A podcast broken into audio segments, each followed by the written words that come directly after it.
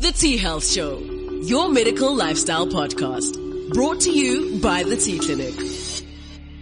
Good morning. I'm Dr. Mark. This is the T Health Show. And um, uh, today we're going to start a series on male aesthetics. So I've been um, stupid enough to put myself in the hot seat and I've invited our producer, Simpiwe, um, our expert um, host, Chris Avant-Smith, and Dante Laudati to um, come and talk to me about male aesthetics. So, um, guys, welcome. Thank you.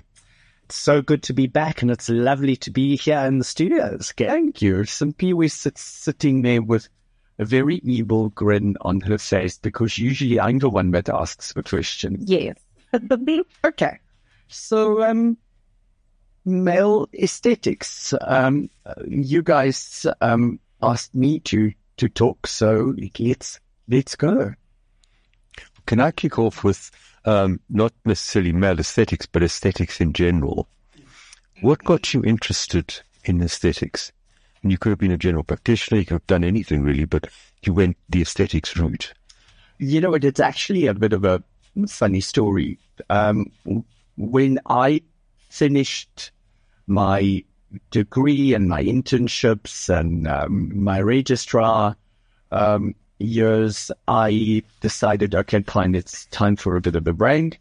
And I took what was supposed to be a three uh, month sabbatical before I went into my own specialization practice um, and traveled to the States. And um, when I was there, you know what, a poor student ran out of money and started um, working in medicine. And I ended up with a dermatologist that specialized in um, aesthetic treatments in Miami.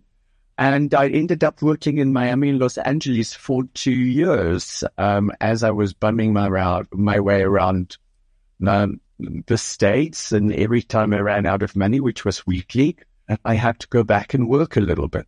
Um, and when I came back to South Africa, um, I had to make the decision, do I go into ops and gynae practice or do I do something else? And I decided to do aesthetics. So I've been doing it now for 22 years. Okay. Uh, uh and, and that's, uh, just I think you'll agree with me. Uh, Mark has a, a, pretty good reputation in the field of, of oh, absolutely. You know. I mean, when you talk to anybody, and I do often, um, they they say he's you know who to go to, who's the go to mm. aesthetics doctor in Joburg, and it's Mark. So mm. it's, it, it, really is worthwhile. You know, guys, thank you. Leave that to me. Yeah, but no, it's it's true, Mark, and and I and I know you I know you hate being flattered, but the point the point is that um, you are so well known for the treatments that you're giving and and the hope that you're giving to um, male patients in particular. And now I'm hearing from my female friends as well, the, the stuff that you're doing, which is amazing. And I mean, you're part of the topics. I'm glad you said male and female because I wanted to ask you, Mark, um, do you have a preference for what kind of face you, you work on, male or female? No, actually, I don't. Um, not the kind of face, the kind of patient. Yes, um, I have to be honest um, treating men, especially when it comes to aesthetics, is um, far easier to manage personalities and expectations than it is to to manage uh, women. Um, men generally want to just look uh, uh, good for their age. Um, for women, it it often becomes something a little bit more. Um, one of the things that I realized many, many years ago is when we started doing Botox treatments in for women, um, you know, but you do Botox for a couple of reasons. Either you are in um, an executive position where it's required of you to look good, um, you know, but you have your own career, um, and um, they have a lot of money to spend uh, on themselves, on their outfits, on what they look like, how they present themselves. in a boardroom, etc., etc., because it was necessary. Um, and then you had the um, housewife of the rich um, executive Yeah. who had to um, do her aesthetic treatments because her husband was um, stripping the secretary, and, you know, like, who was 10 years or 15 years younger than her, and she had to keep up. So um, when it comes to men, um, you know, I do find that it's a little bit different. Men um, used uh, your neurotoxins, in uh, you know, in layman's terms, we refer, to, ref, we refer to it as Botox for the simple reason either they were told in the boardroom or in the office, but they're always angry and unapproachable. Um, but that has started to change. Um, yeah, I, I think, uh, you know, as I said, I've been doing this for 22 years. And in the past, I would say, um, 10 years, maybe with the emergence of the metrosexual males, uh, you know, that perception started changing. Um, it's, it's not just how you present yourself and how you look in the boardroom, but also outside of that. Mm.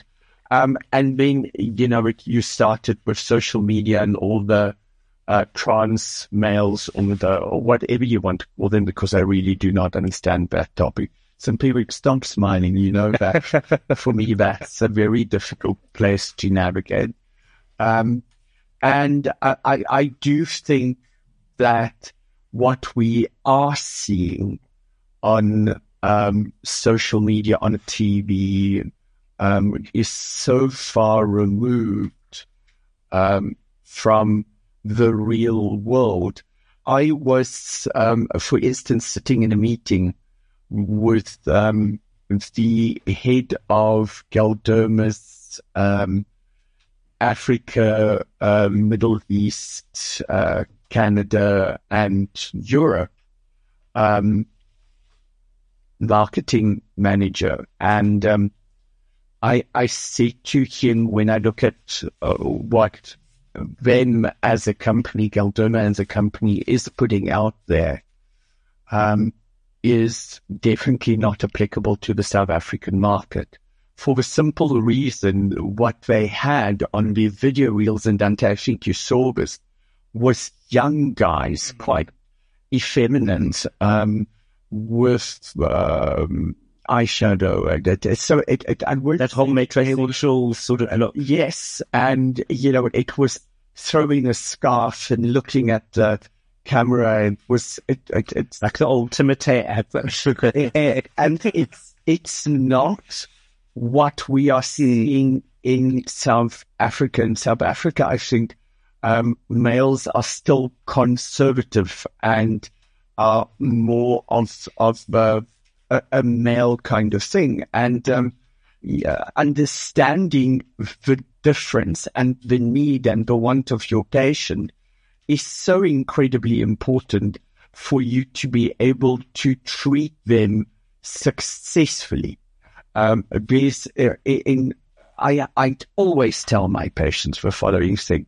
Um, if I don't have a very good understanding of what your expectations is out of the treatment or at the end of the treatment protocol or treatment plan, um, you know, no matter how good the work is that I've done and how good you look, if this is not what you had in mind, the treatment has failed.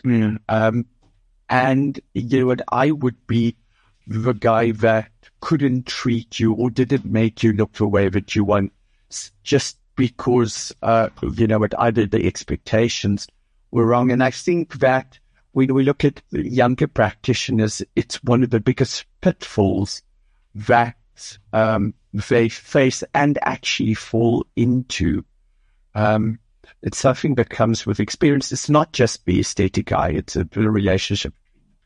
But how do you, sorry, Chris, um, but how do you overcome um, unrealistic expectations that are clearly created by social media? Um, it it all boils down to the assessment of the face and making uh, the correct diagnosis.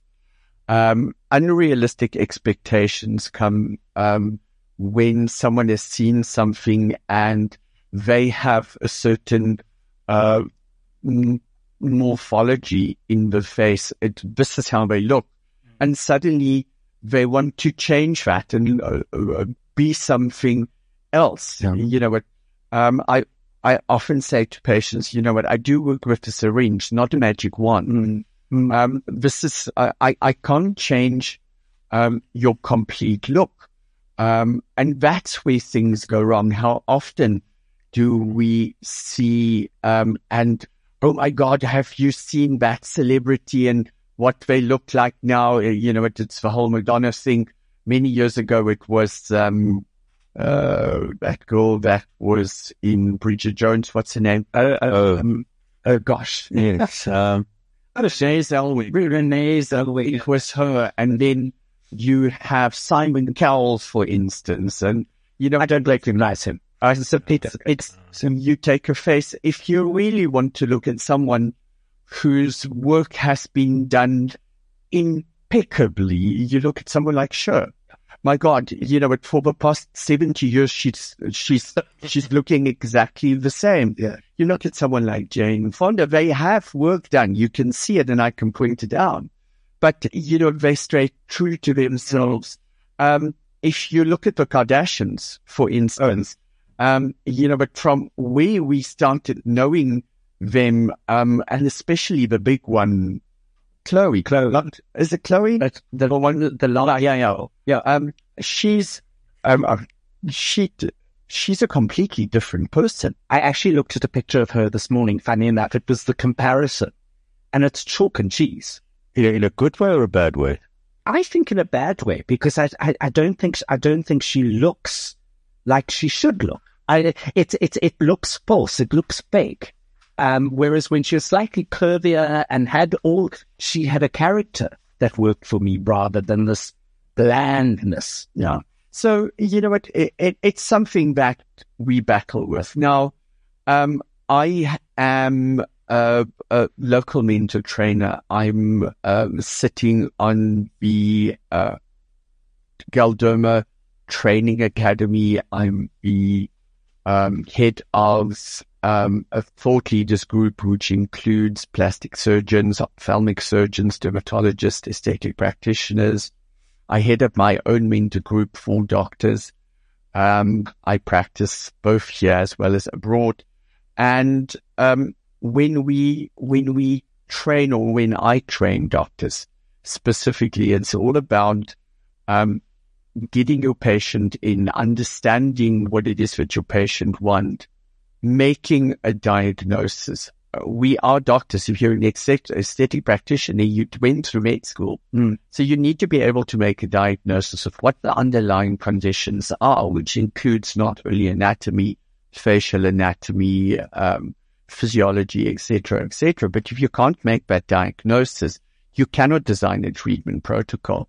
So unrealistic expectations come when you're sitting with a diagnosis, um, and you know what, what you have available in your arsenal, um, does not allow you to um, get to the point where the patient want.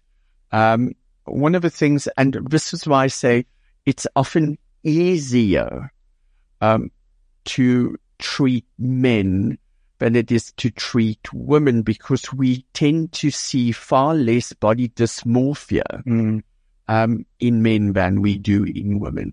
It's the same with black um, uh, versus Caucasian patients and Indian patients. For me, the most difficult patients to treat are actually the Indian patients. Besides the fact that they always ask for discount.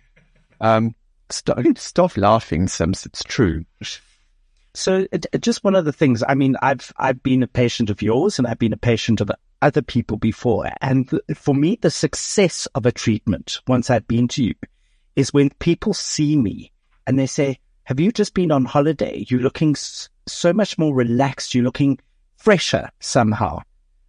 I have made uh, sort of peace with this look I, you know, and, and the fact that I'm aging, I'm nearly 60.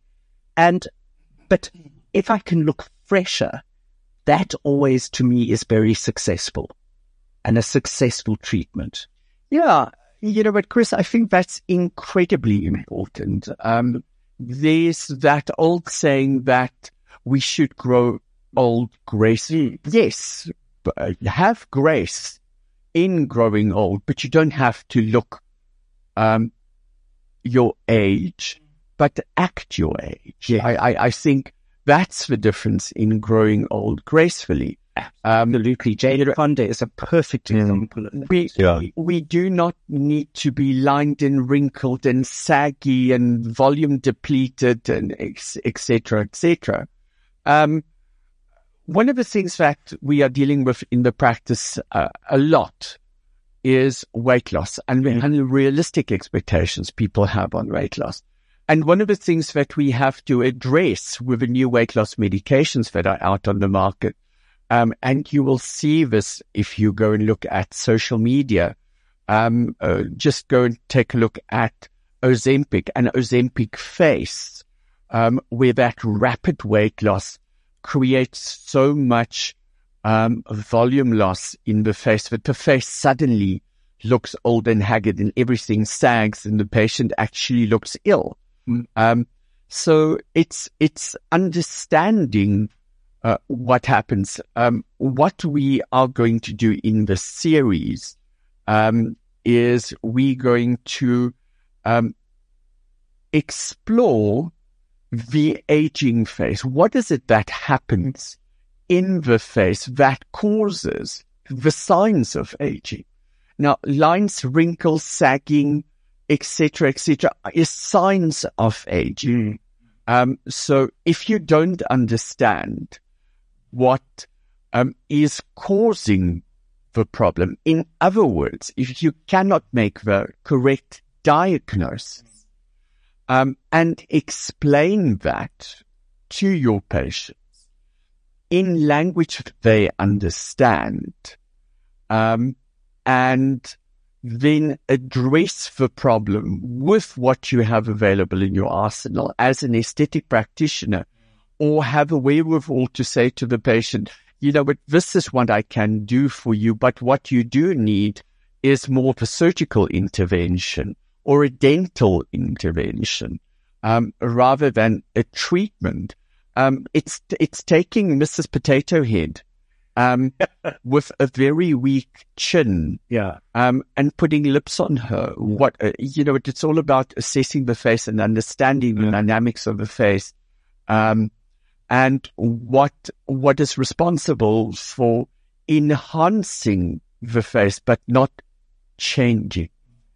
When it comes to men, Mark, and the male, male aesthetic, where do you, where do you go to? Because I mean, I'm sagging more, more and more, you know, and, and, and I'm feeling, and I've got these, what are these nasovast, Nasolabial lines, the lines that run from the corner of your nose down to your mouth. and I mean, those are deepening heavily. I, I, I can see that my eyes are drooping and stuff like that. And it's, it's, it's a, it's a process, but, but how, how would you address that sort of thing? Well, eh, actually, it's a great question to ask because let's start with making the diagnosis. Um, if we go into anthropology, um, you would have an anthropologist pick up a skull um, in the middle of a desert, and that anthropologist, after a little bit of examination, would say to you, "This is a male or a female of this age or that age." So, um, the aging face, um, you age from the bone. That's the first thing that happens. We have changes to the structure of your bone. So if we look at your, your face in a young male, and here we're looking something between 20 and 30, um, that face has, um, if we start at the top, nice bossing or pr- pr- um, a, a prominent brow with round eye sockets. Now, as we age, those sockets start changing and they become more oval and even square, Right. which creates volume under the eye, which is not filled with anything. Right. Now, um, your zygoma, these are the cheekbones. If you think of the skull, that's the bone that sticks out laterally. Um, that zygoma starts flattening as well. So, and when I mean flattening, the width starts decreasing. Right. So, which takes away the prominence in the cheek. If we now look at the skull from the front, your malar area, this is the area under the eye, hmm. starts recessing backwards, um, which is creating flatness and volume loss under the eye area. Now, the other thing that happens with bone aging is the dramatic change in the shape of your mandible. So the mandible is your jawbone, Right. that loose piece of bone. Um, and this is what creates the jawline. Now, not only does the angle of the mandible start becoming bigger, in other words, instead of a nice 90 degree angle, um, like you have in that guy that plays Superman, God, he's handsome. Um, it becomes, uh, um, it it opens up, so that angle becomes bigger. And that takes away, if you look at the height of the mandible, so that's from the bottom to your teeth, that height of the mandible starts thinning, it decreases. So um, this is where you think of an older person who doesn't have teeth in. You know, they have this very weak um, bottom third on the face, um, as well as change in the chin. Um, when we look at male um, mandible specifically, it's very square. Yes. Um, it it runs down almost uh, perpendicular to to uh, the floor, where as we get older, the angle starts changing, and this is when the chin starts rotating upwards. So you have a shortening and a decrease in both definition and size in the bottom third of your face. So that's just the bone. I was just going to say because then obviously the skin because you you lose is a collagen that uh, uh, and and elasticity in the skin. So so that's what causes the externals. Uh, sag. you know, but even way before we get there, we'll get to the collagen part because it's incredibly important. Yeah. Men don't think about collagen.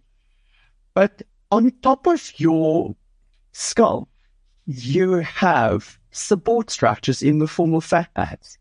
right. So you have deep fat pads, and one of the most important uh, couple of fat pads that you have are the fat pads that sits around the eye. And You have five fat pads around your eye, three at the top and two at the bottom.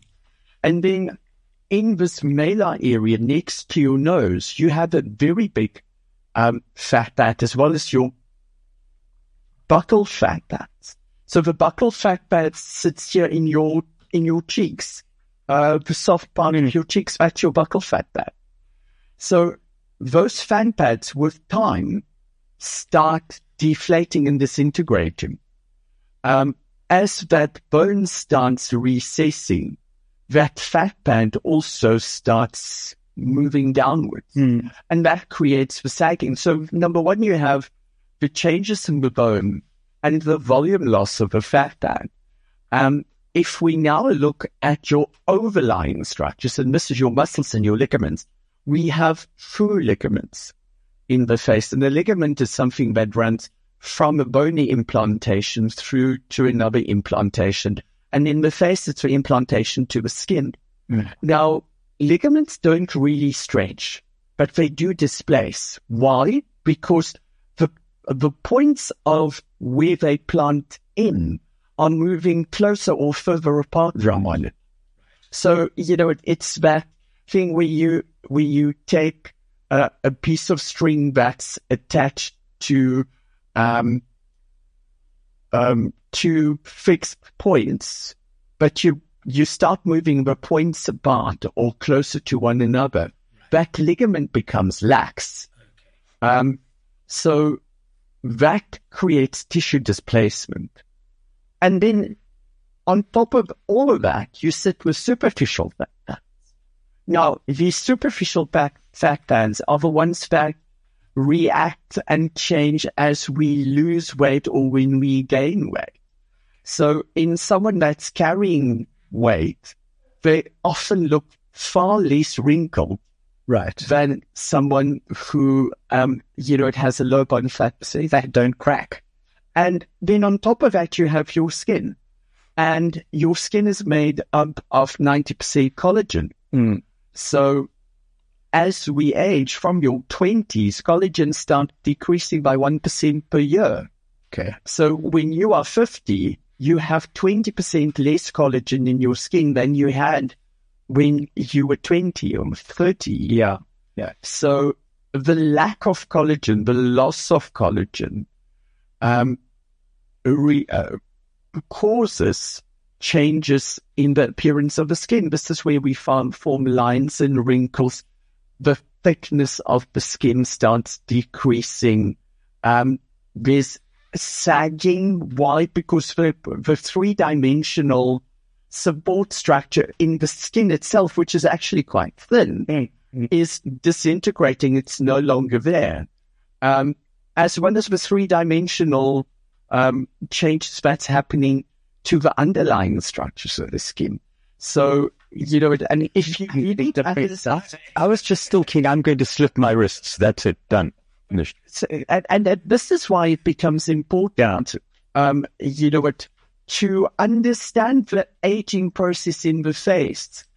Um, one of the things that uh, for me was so incredibly insightful is one of my dear, dear friends, um, and she's the head of Galderma's medical affairs, um, Dr. Vivian Jandera. She's a renowned plastic and reconstructive surgeon, and she started a, a training academy called MasterMed. Um, and I, as um, a very advanced and experienced injector, I went and attended her anatomy course, which was um, actually aimed at beginner doctors. Right. Um, and when we study anatomy um, as medical students, your anatomy is static.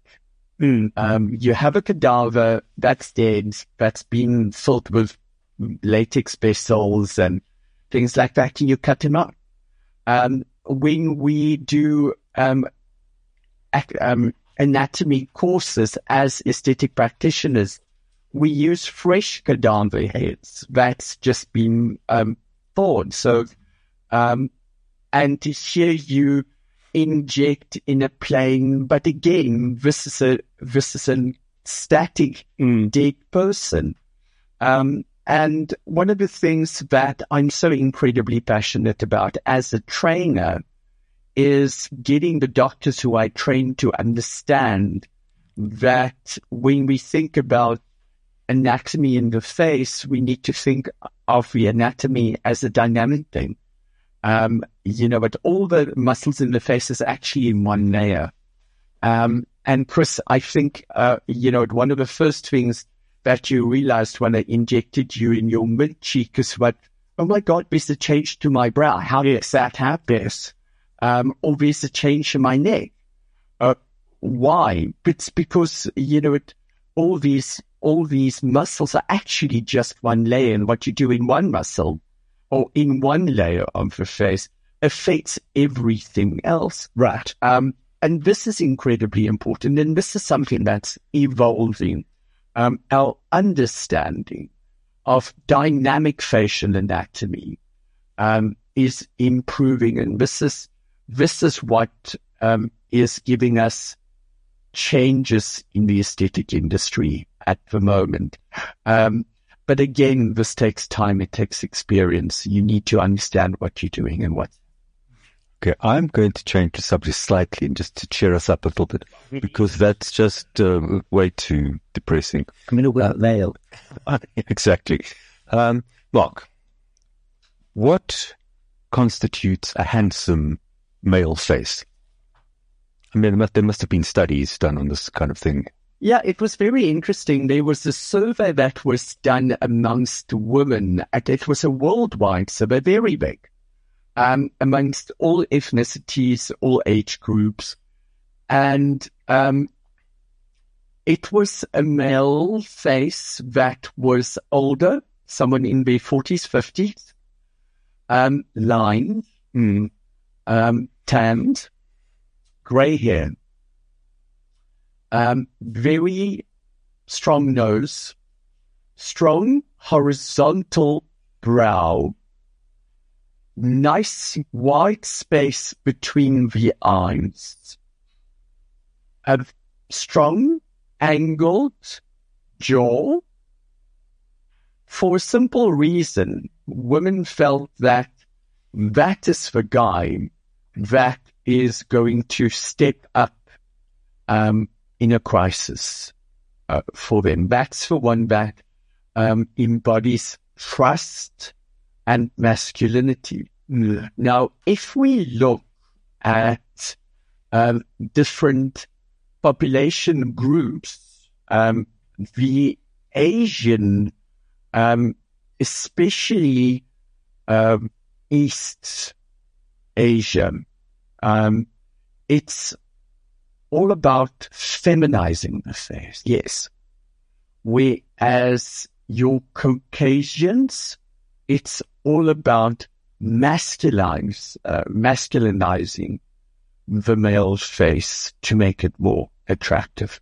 And it's, it, it's that chin, nose, eyes, jawline. Right.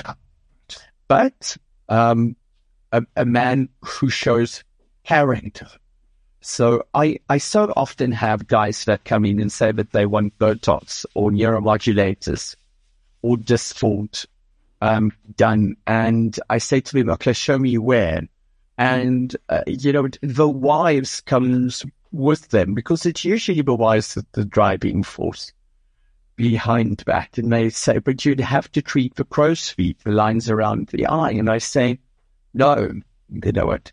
That's the last place where you should actually uh, treat a guy. If we think of those classically handsome guys, Sean Connery, George Clooney, um, Dr. Dreamy, whatever his name is from, you know what? Uh, from Grey's Anatomy, yes. Saying how um, lines around the eye area extending down onto the cheek um, that actually makes them look better. Uh, I think of a place for a neuromodulator in a guy is really um, the glabellar frown, and those are those angry lines that form between the eyebrows, those 11s that form. Why? Because you know what? Um, it makes you look angry and unapproachable, is specifically in the workplace. Mm. Um, if we if we look at the frown lines, um, that's the lines on the forehead, the horizontal lines on the forehead. I do think that having overly deep uh, resting lines, um, you know, it is aging in the face, but you definitely do want movement in the face. No one wants to look like a well, when, when they first came up, when uh, Botox first came out, people all went for this absolute no movement of the forehead, and it just looked terrible. Especially in men. Especially men. Women, yeah. women can get away with it. yeah, but, but men, it was like horrible. Yeah. So, simply in African men, um, do you think there's black don't crack? We know that. Yeah. Blacks don't crack. And this, this is one of the things that I pointed out. Is it because we use lotion? No. It's actually um, the quality of your skin, the uh, skin on um, skin type Fitzpatrick's fives and sixes. Your Africa and West African people have a far thicker skin um, than Caucasians.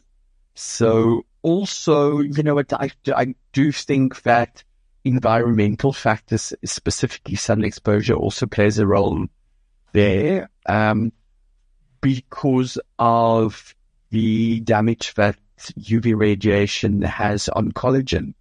So, um, but it, it, it really is, um, you know, understanding the face, what is going to make the face more handsome. When I start with a consultation in my practice, I park my patients in front of a very big mirror. You've all seen that there mirror. Everyone hates. And I say to the patients, okay, so I'm putting you in the middle of Fourways Mall. And what I'm doing is I'm asking, uh, people to walk past you. And as you're standing there, I'm, I'm asking them, tell me what this patient's face is telling you. In other words, what is the emotional response that um, other people get when they look at you? Do you look angry? Do you look sad? Do you look tired? Um, because what other people see when they look at you and what you see and the emotional response that your face is giving you when you look in the mirror is very often completely different. Right. Um, and again, uh, referring to males, um, you know, when I started treating males back in the early 2000s, um, it was the executives that were sitting in the boardroom. Yeah. And, you know what, um, they came and they said, but, you know what, uh, people are scared of me. Yes, they are because you have such a scowl on your face. Well, but I'm not angry or I'm not scowling. Yes, by that and then resting. Hmm. That is your resting facial expression.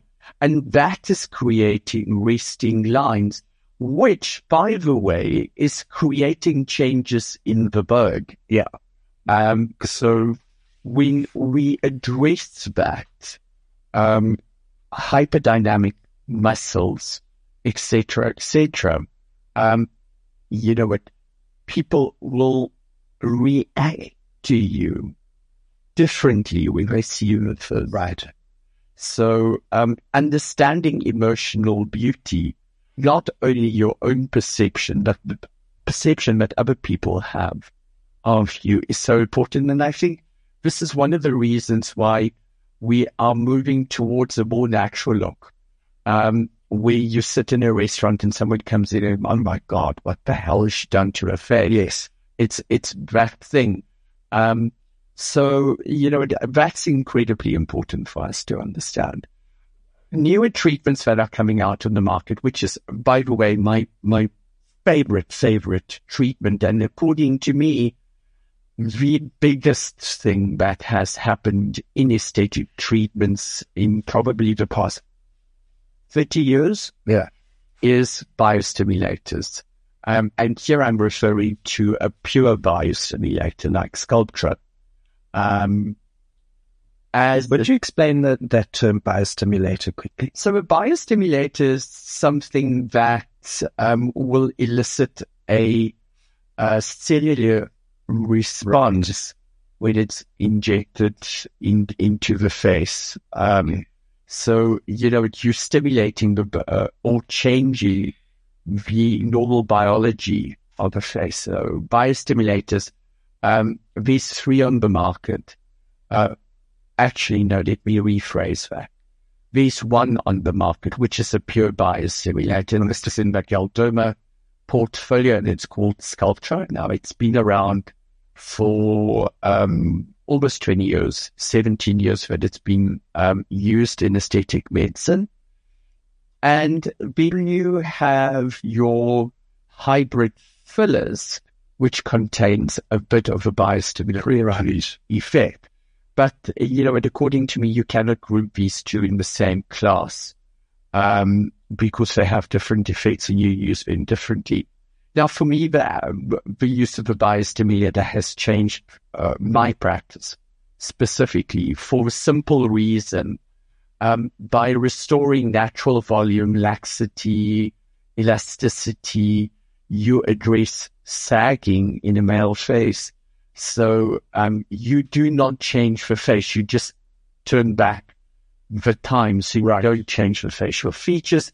you just look far more refreshed. Your skin is clearer. It's less lined. It's less wrinkled. It's nice and tight. It's not sagging. But does sorry to interrupt. Doesn't age have something to do with it? Because if you're say sixty, um, you're not going to respond to a biostimulator in the same way that you would if you're thirty, surely. No, unfortunately, uh, or fortunately, that's wrong. Oh, okay. Um, the body has the ability to produce collagen throughout its lifespan. But if we look at collagen production, um, we need to understand where it's coming from. The cells that produce collagen is called a fibroblast or a osteoblast or something. I've never understood those blasts, but yeah. So a fibroblast is um, a cell that repairs tissue. Now, as we age, the activity of fibroblasts starts decreasing right out of the number. Okay. So it's these factories that start decreasing output. So go on a third, a three day work week type government. Um, sorry, I know that you're in government, and that's all our so true. Um, so the amount of collagen and then the quality of collagen that you produce starts decreasing. But when you re-stimulate and reinvigorate those cells, you start producing good quality as well as quantity Right. of fiber um, collagen again. Now, there's lots of different types of collagen. The collagen that we want is type 1 collagen. It's basically baby collagen and it's got a three dimensional structure We collagen type 3, for instance, is scarring collagen. So if you think about a wound that's healing or a scar that formed because of acne, um, these collagen bands that is connected to the skin and the underlying tissue where you had that cyst or that pimple or whatever. And that is type 3 collagen and it's a rope-like structure. Right. which pulls in one direction. So the biostimulator, Sculptra, for instance, produces type 1 collagen, which is collagen that is uh, um, literally like um, a spider's web, but not your orb spider that, that is a, a two-dimensional. It's a three-dimensional structure. It, it goes in all directions and that creates support through the skin. Wow. This sounds like it's, it's a, I mean, literally almost the biggest thing since Botox came on the market. In, in my opinion, it is. Uh, okay, but it's definitely changed my practice. Um, I'm one of the biggest users of that product in the country, and also one, probably the one that's been using it for longest. Right. When um, Sculptra was launched, Sculptra was actually just launched last year in March, but as uh, Galderma identified um, trainers and a, a, a very select group of doctors. I think we were about 10 Right. Across the country. uh, across the country who um, was to bring the product back to market. Remember, I said this is a product that's been um, on the market for 17 years. And just to let you know what's in the product, it's lactic acid, poly-L-lactic acid. So if you think about lactic acid, lactic acid is something that we get from burning or fermenting sugar. So it's completely natural. If you exercise, that stiffness that you feel in your muscles is because of a buildup of lactic acid. And that creates an inflammatory response Hmm. so that the muscle can repair itself. Right. Um, and this is what we use. So we use poly-L-lactic acid, which is um, dispersed in sterile water. And when we inject it into the skin, what it does is it creates a controlled inflammatory reaction, which then through natural humoral response, um, cellular response, in other words, um, reinvigorates your fibroblasts um, and causes the migration of fibroblasts into the area. Um, it's literally a healing process of, of the skin. And it's something that you can use throughout your life. So, um, I've treated patients with Sculptra in my practice deep in their seventies with phenomenal results. But how often, uh, say a man comes into your practice when he's 60 and he hasn't had any face work done, how often would he need to use that, that treatment? Um, and is it a fairly costly treatment? Well, you know, we can talk about a, a, biostimulator treatment, for instance, the Sculptra treatment. Now, um, when we talk about that, um, the rule of thumb is that you do a treatment for each decade of life. So if you're in your 60s, um, a treatment is generally accepted to be one vial. Right. Um, so you're going to do six vials, but over um, probably a year's time, if not longer. So that would be, literally be every second month you would go. Yes. Um, with what we need to understand with collagen formation, collagen formation is something that happens over time. Um, and the beauty about this, this product is that it's number one, organic. It's completely biocompatible because you're using lactic acid um, and water. That lactic acid particles, that polylactic acid particles, breaks down into carbon dioxide and water, unlike the filler, which leaves something behind which we can see on an MRI scan. Yes. Um, or if we do a biopsy, you often see years down the line. You can still see Does it differ? to the filler. Yeah. Um, it's a foreign, it's basically a foreign body. Yes, it's made from hyaluronic acid, but it's synthetic hyaluronic acid, um, which forms part of your extracellular matrix.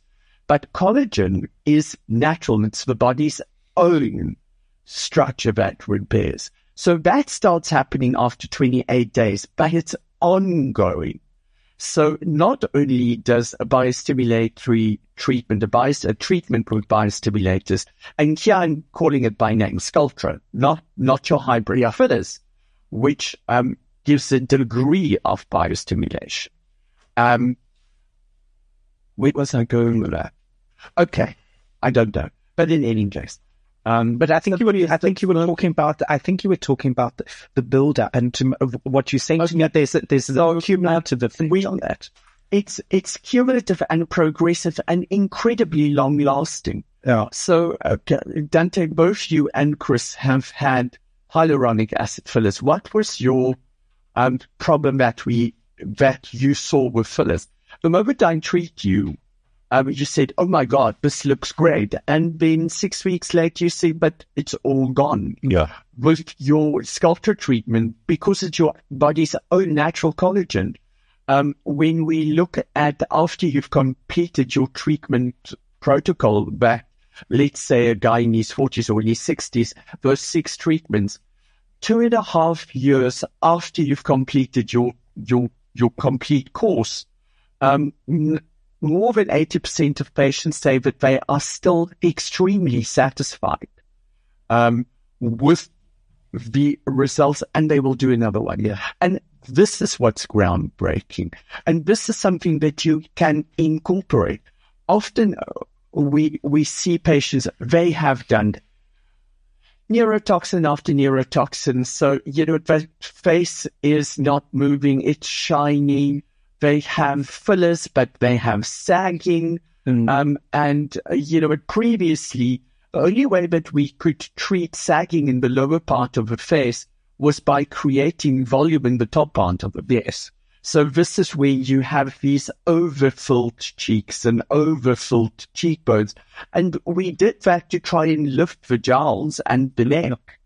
So now you have a treatment that will create the lifting effect, the support structure in the face without it causing volumization. And this is what's so beautiful for me.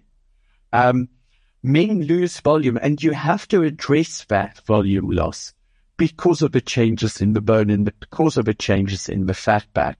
But you have to treat the skin. Yeah. So, and this is not, uh, you know, we're not treating the appearance of the skin with the pore size, etc., etc. Yes, it does address that to a far better degree than the traditional treatments of skin peels and creams and stuff like that. So this is literally treating the skin um, and the face from the inside by reversing the aging process, which is the loss of collagen. And, and just a quick question that's come to mind. There will be very little downtime around, There's no so- which is great. You can go in your downtime. you can go in your lunch hour. Yes, have it done. Go and no one will know that you've had the treatment done. Actually, um, one of the, the drawbacks of um, a Sculptra treatment is that you only start seeing the results after a couple of months. Um, often in today's society, especially in our younger patients, um, they want instant results. It was very interesting. There, um, surveys were done again worldwide, and uh, it was um, mostly amongst women.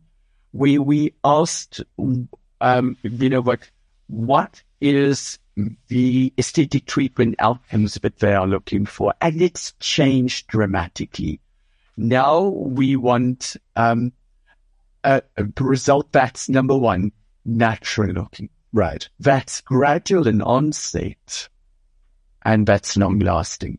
Um, when I started in practice and still today, I have so many women that come into my practice and say, yeah, but my husband doesn't know that I'm doing this. Oh my God. You know what? How unobservant is he? Um, and suddenly, uh, you have no wrinkles and three months down the line, you know what, uh, when you smile, there's definitely a lot of movement in your face. But, you know, my husband doesn't know about this and he mustn't know about it. So now, now we have a treatment where you can do this. Um, it's natural, it's long lasting, um, and gradual in onset. I mean, it it it sounds mir- like a miracle, and what is needed. Okay. So Sabiri is already giving me the lasso today. Simps, um, you need to go to bed because you're going to make everyone around you sick.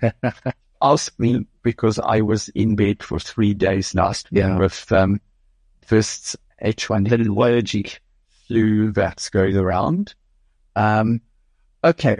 Um, so we're going to, uh, continue in in the next, uh, two weeks on male aesthetics. Uh, what we are going to look at is how do I start that journey? Um, am I the patient that is, is or can benefit from it?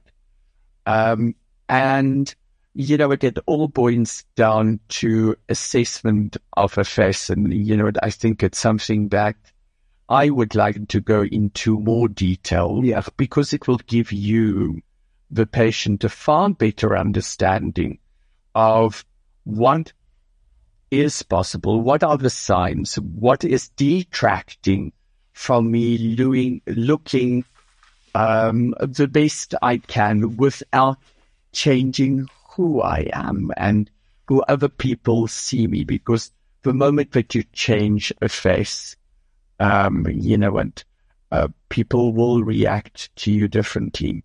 Uh, Dante, you've heard me say this, and Chris, you've heard me say this so many times.